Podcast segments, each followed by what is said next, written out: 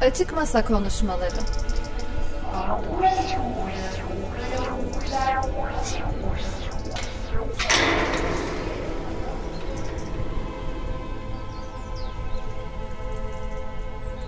Hazırlayan ve sunanlar Bek Sultan Oğuz, Rafet Arslan ve Mürvet Türk Yılmaz.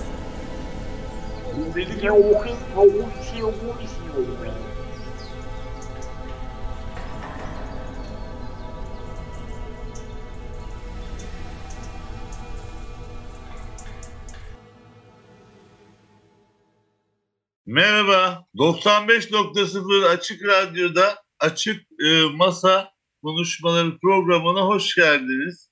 Her zamanki gibi sanatçı arkadaşlarım Mürret Türk Yılmaz ve Bek Sultan Oğuz'la beraber size programı kolaylaştıracağız.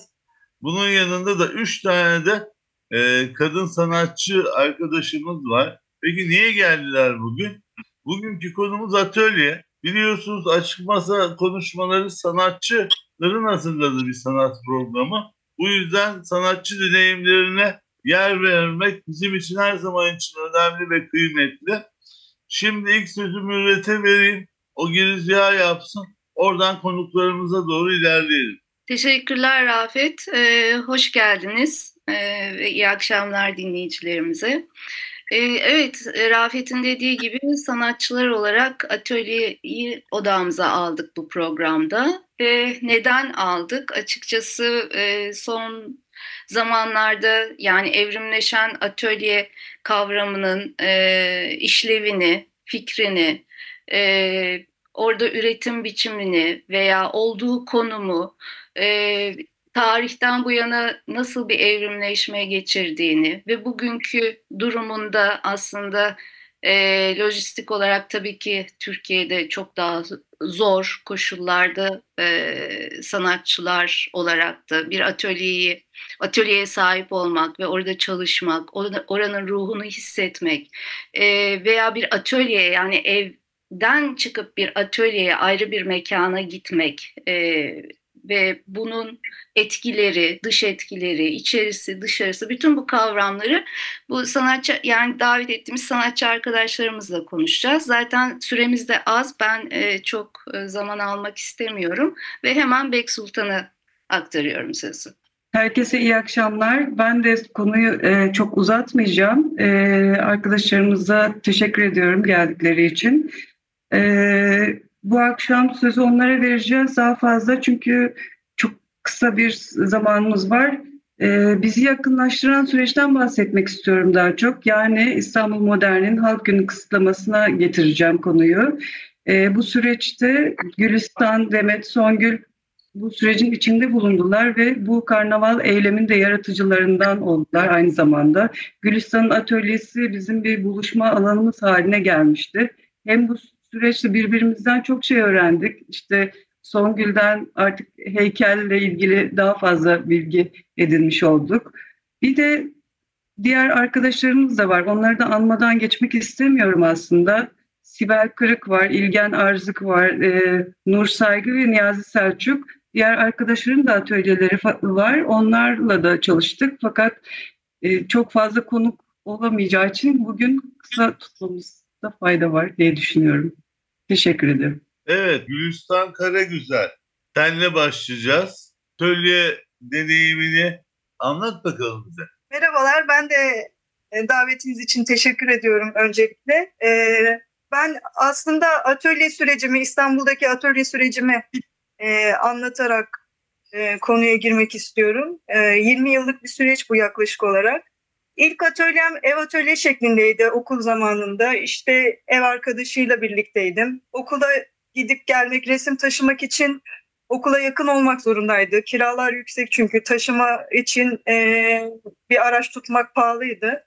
E, zor şartlardı o zamanki şartlar. Daha sonrasında e, mezun olduktan sonra Üsküdar'a geldim. Çünkü Avrupa yakasındaki kiralar oldukça yükseldi. E, Kadıköy'de de öyleydi herkese. Resim yapmak istiyorsanız da zaten biraz büyük bir mekan arayışı oluyor. E, o da size arka mahallelere atıyor. Yani evin büyük bir salon olması lazım. Orada resim yapacaksın.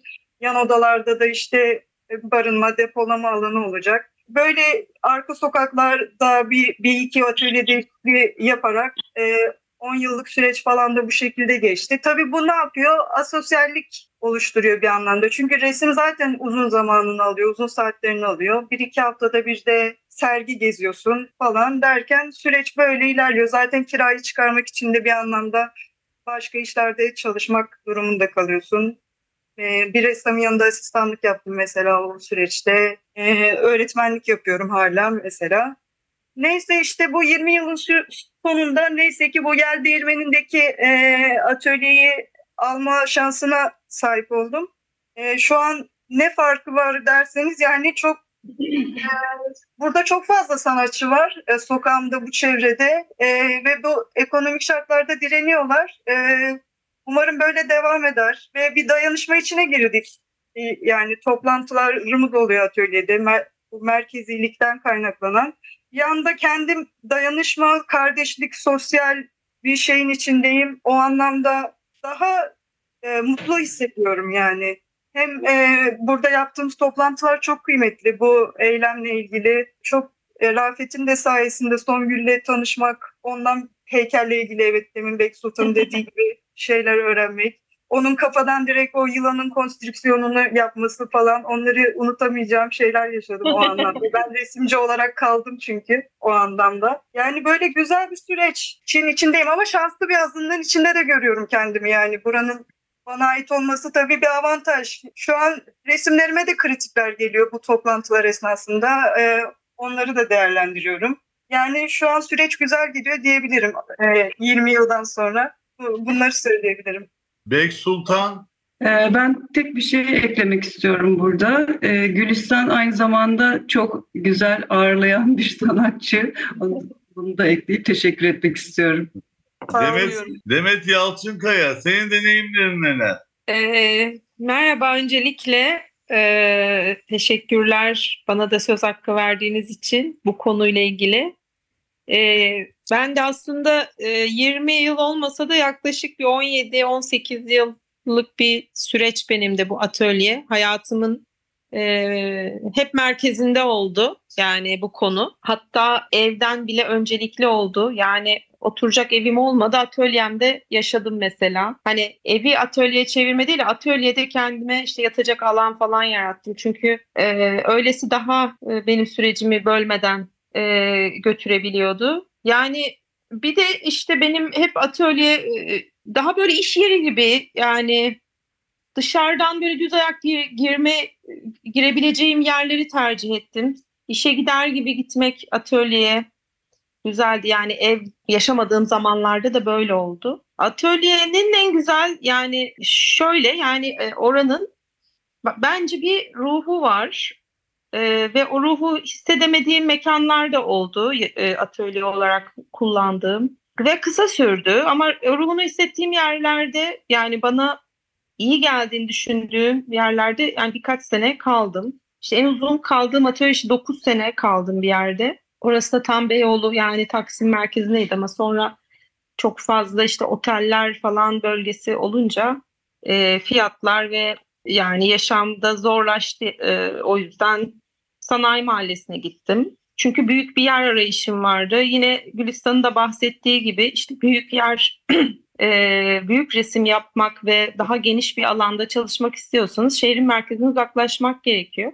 Yani sanayi mahallesi de yine çok sanatçının bu nedenle tercih ettiği bir bölge ve a, benzer kaygılarla ve benzer motivasyonlarla a, aynı yerde olan sanatçı yani o sanatçılarla birlikte e, işte bir işte aynı sokakta olmak ya da o civarda e, iyi gelen bir duygu.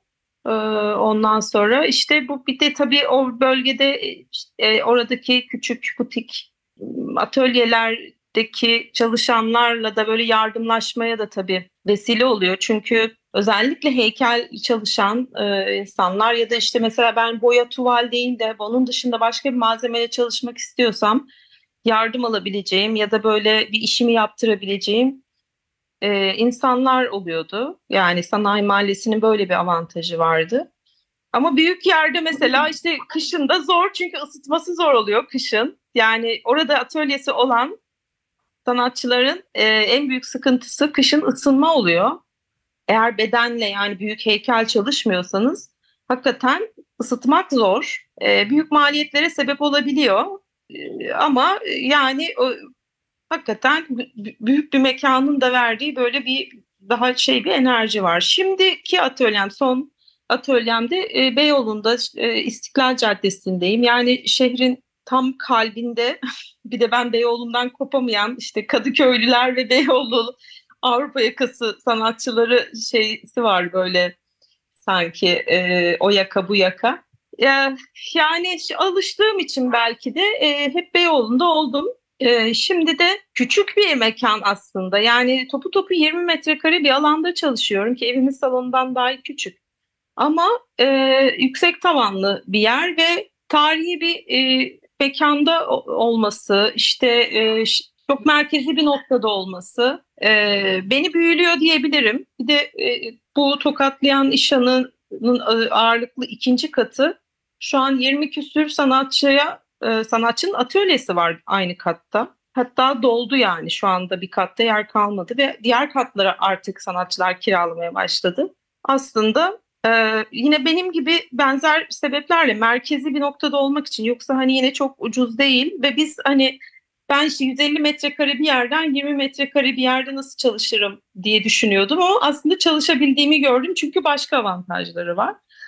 Ee, yani özetle söyleyecek olursam benim için ya çalışma isteği veren yerdir atölye. Yani e, ve bu evde sanki çok olmuyor. Yani evin başka e, uyaranları var çünkü çok fazla. Ama atölyede eğer sizi çalışmaya çık yani güzel bir ışığınız varsa ki bu önemliyse sizin için ve ona sahipseniz işte yüksek tavanlı olması benim için önemli. O varsa e, böyle işte köşeleri, kuytu alanları varsa ben benim mesela beni çok heyecanlandıran detaylar bunlar. E, ve birilerinin gel gelip e, böyle işte resimleri konuşabileceğimiz yani işlerimi konuşabileceğim mesafede bir e, yer olması da e, yine aynı şekilde önemli oluyor. Yani insanların gelemeyeceği sanayi mahallesinde bu arada ben buraya kim gelecek diyordu. O çok oraya da gelen oluyordu. Orası da güzeldi. Ama benim en büyük sebebim e, ısıtmaydı yani. Kışın çalışmakta çok zorlanıyordum orada. E, bu şekilde yani Handa da işte sanatçı arka yani diğer sanatçıların işte yan atölyede birinin çalışıyor olması, onun e, ya da e, o, o, onun mesela ver, bir enerji e, vermesi söz konusu olabiliyor ya da e, yardım istediğinizde mesela gidip birinin kapısını çaldığınızda hemen yan komşu işte e, şunun ucundan tut çünkü hani bilen birileri bunlar yani e, sizin ne sorunuz olduğunu ya da işte biri bazen bir yardıma çağırıyor ya da birlikte bir kahve içelim oluyor falan güzel şu anda ben de Gülistan gibi e, yani sevdiğim beni mutlu eden bir atölye yaşantısı içindeyim. Güzel teşekkür ederiz Demet. Ee, Songül Girgin. Merhabalar. Sizin nedir efendim? E, merhabalar, adım Songül Girgin. E, heykel sanatçısıyım. E, öncelikle şunu söyleyebilirim. Atölye benim için bir zaman aslında bir masadan veya dışarıda çay içtiğim bir yer. Yani elimde eskiz defterinin olduğu her yerdi. E, çünkü ben e, kamusal alan heykeller üretiyorum, büyük heykeller üretiyorum e, ve proje bazlı çalışıyordum. Onun için ilk başta benim için bir e, atölyeden ziyade hayat vardı ve işte oradaki o, o defterimle kurduğum ilişki vardı. Bir atölyeye e, girdiğim zaman, e, şimdi bizim tabii e, kamusal alan heykelleri haricinde heykeltıraşların bir atölyeye mecburen ihtiyacı var. Yani ben metal çalışan bir heykel sanatçısıyım. Bir dönem taş yonttum. E, şimdi bunun da bir takım hesapları var. Yani şimdi sizin bir atölyeniz, bir heykeltıraş olarak atölyeniz varsa bu gürültü de yapıyorsunuz demek oluyor bazen. İşte bazen e, koku da yapabiliyorsunuz. Çünkü e, çeşitli materyallerle çalışıyoruz. Birçok materyalle çalışıyoruz. E, ve burada şehir içinde uyumlanmak bir atölyede, e, o sokağa uyumlanmakta bazen sorunlar yaşayabiliyoruz. Ama şöyle bir şey oluyor. Yani bir e, bir komşumuz eğer rahatsızsa e, ve kibarsa bizimle konuşmak, hatta tanımak, hatta neler yaptığımızı görmek için mutlaka kapımızı çalıyor. E, orada da artık e, atölye dışarıya açılmaya da başlıyor. Yani biz, biz kendimizi anlatma fırsatı buluyoruz. Yani işte e, ne yapıyorsun dediklerinde şunu yapıyorum, böyle bir e, derdim var, böyle bir dünyadan buraya getiriyorum bu işleri. Yani o sohbetin kendisi de e, bizi bir şekilde atölyeyle dışarıyı e, küçük de olsa bir temasa e, itiyor. E, onun haricinde şunu söyleyebilirim.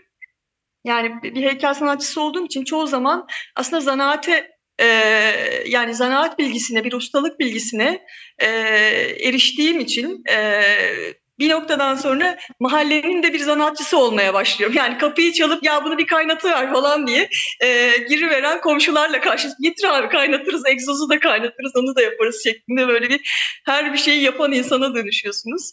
E, tabii hepimizin yani e, sanatçı e, o da çok zor bir kelime bazen kullanamıyorum. Yani heykel, heykeltıraşım e, diyorum. E, bazen işte herkes gibi yalnız kalmak istiyoruz. Yani bir mahremiyete ihtiyacımız oluyor. Yani e, çalışmak, düşünmek, e, belki hata yapmak, kusur yapmak, e, biraz daha böyle bir e, özgürlük alanı atölye aslında bizim için. E, bir yandan da e, biz hakikaten bazı yani benim bizim biz bir ailenin parçası gibiyiz. Bazılarımız çok hassas olabiliyor. Ee, o hassasiyeti de kaldıran bir yer atölye. Yani sizin hesaplaşmalarınızı, e, işte kaygılarınızı bazen deli gibi dans etmenizi, bazen ağlamanızı, bazen gülmenizi, bazen kağıtları yırtıp atıp heykeli yıkıp falan böyle böyle değişik bir mahremiyeti de var e, atölyenin.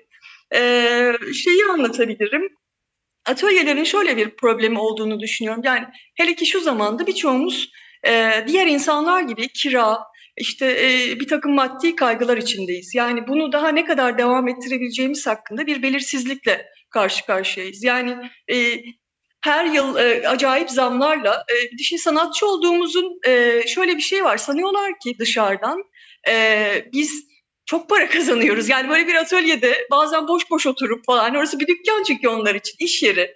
Siz ne yapıyorsunuz, ne satıyorsunuz burada şeklinde bir kaygıları da var. Nasıl hayatta kalıyorsunuz ee, ya da çok mu kazanıyorsunuz falan gibi. Değil yani gittiğimiz yeri garip bir şekilde e, zamlara e, daha uygun, daha böyle yaşanılır steril bir yere dönüştürüyor atölyeler. Daha uyumlu bir yere dönüştürüyor ve bu bize geri dönüşü çok sert oluyor. Yani işte yel değirmeninin eski hali e, kiraların çok ucuz olduğu ve insanların kolay kolay giremediği bir yerken e, atölyelerin artmasıyla daha uyumlu, daha steril kafelerin gelmesine, işte bir takım başka katmanların, e, sınıfsal katmanların gelmesine sebep oluyor. Yani sanki bunu biz yapıyormuşuz gibi de bazen suçlanıyoruz ama yani biz kaçtıkça şehrin en e, girilmez yerlerine oraya artık girilir yerlere, yerlere dönüşüyor. E, o anlamda da bir, bir derdimiz de var yani. Kiramız var, doğalgazımız var, malzememiz var.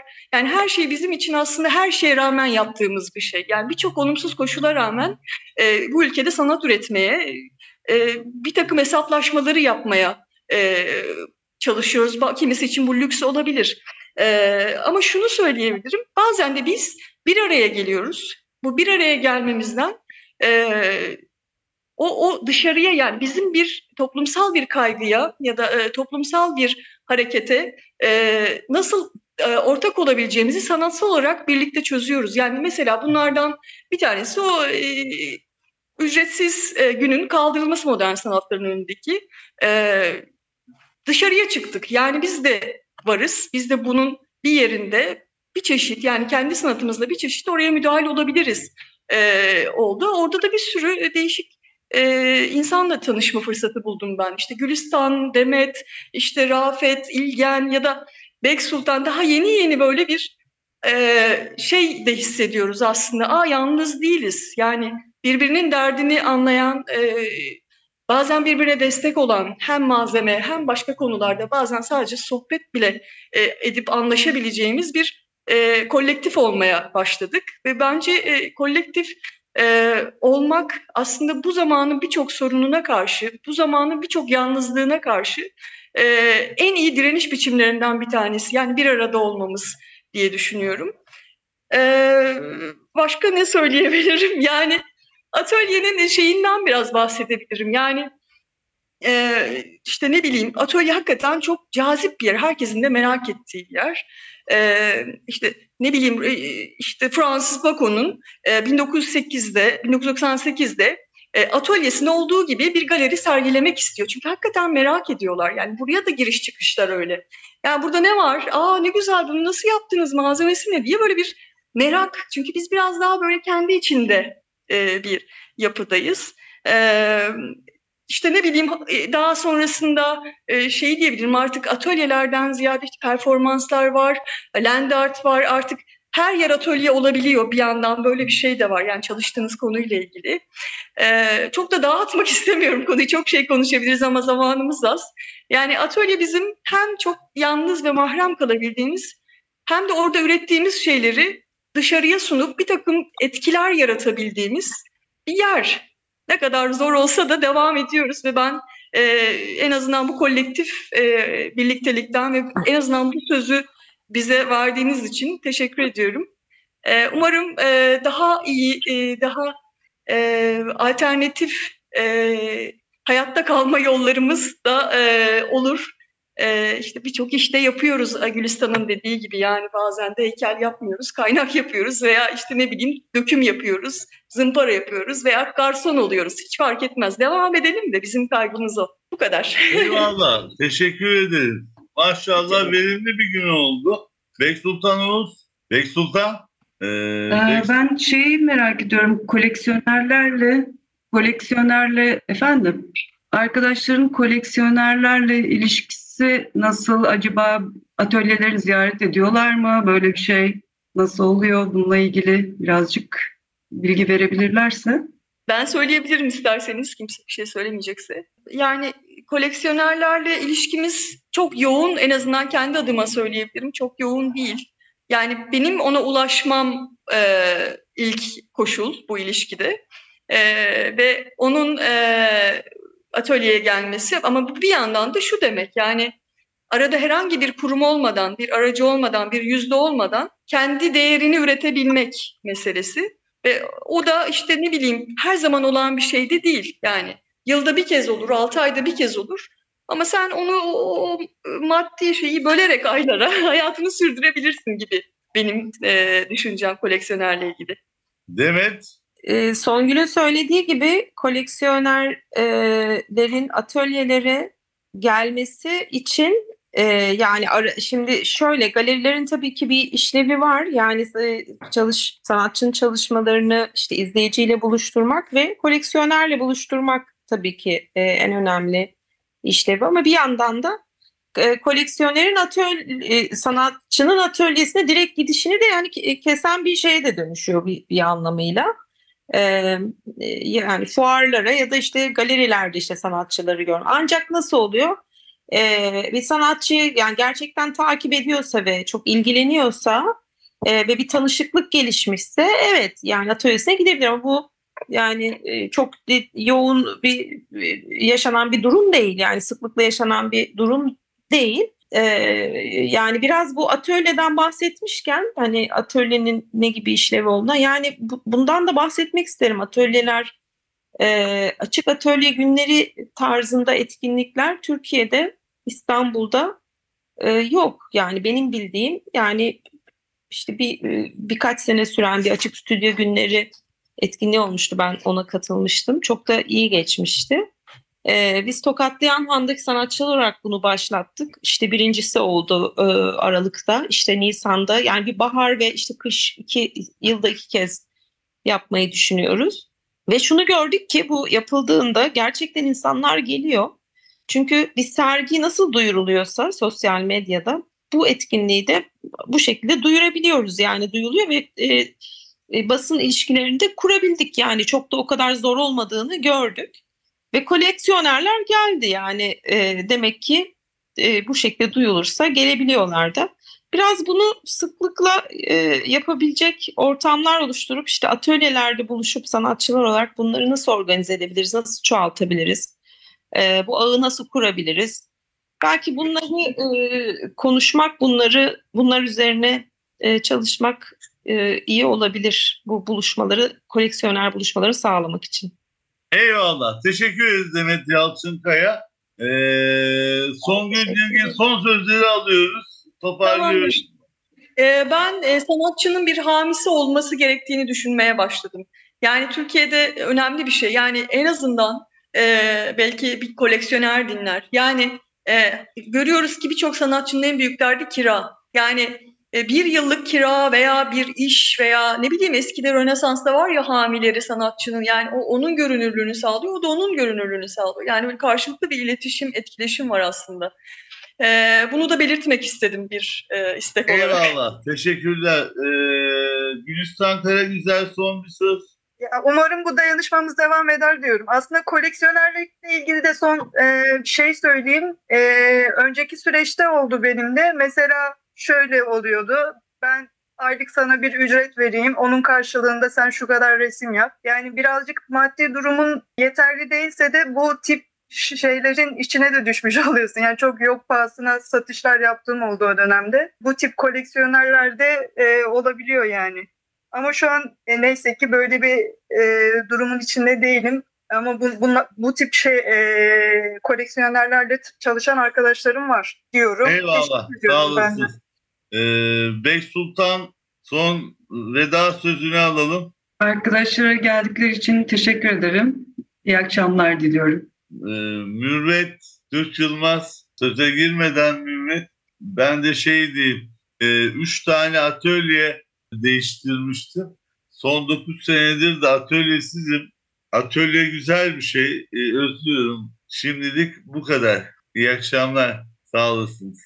Şöyle benim de çok e, düzenli atölyelerim olmadığı için ev atölye deneyimim oldu bir dönem. E, ama daha sonra da ona da şöyle bir çözüm e, geliştirdim. Sergi yerlerine davet ettiklerinde galeri olsun, müze olsun, e, alternatif mekanlar olsun o mekanları atölyeye çeviriyordum.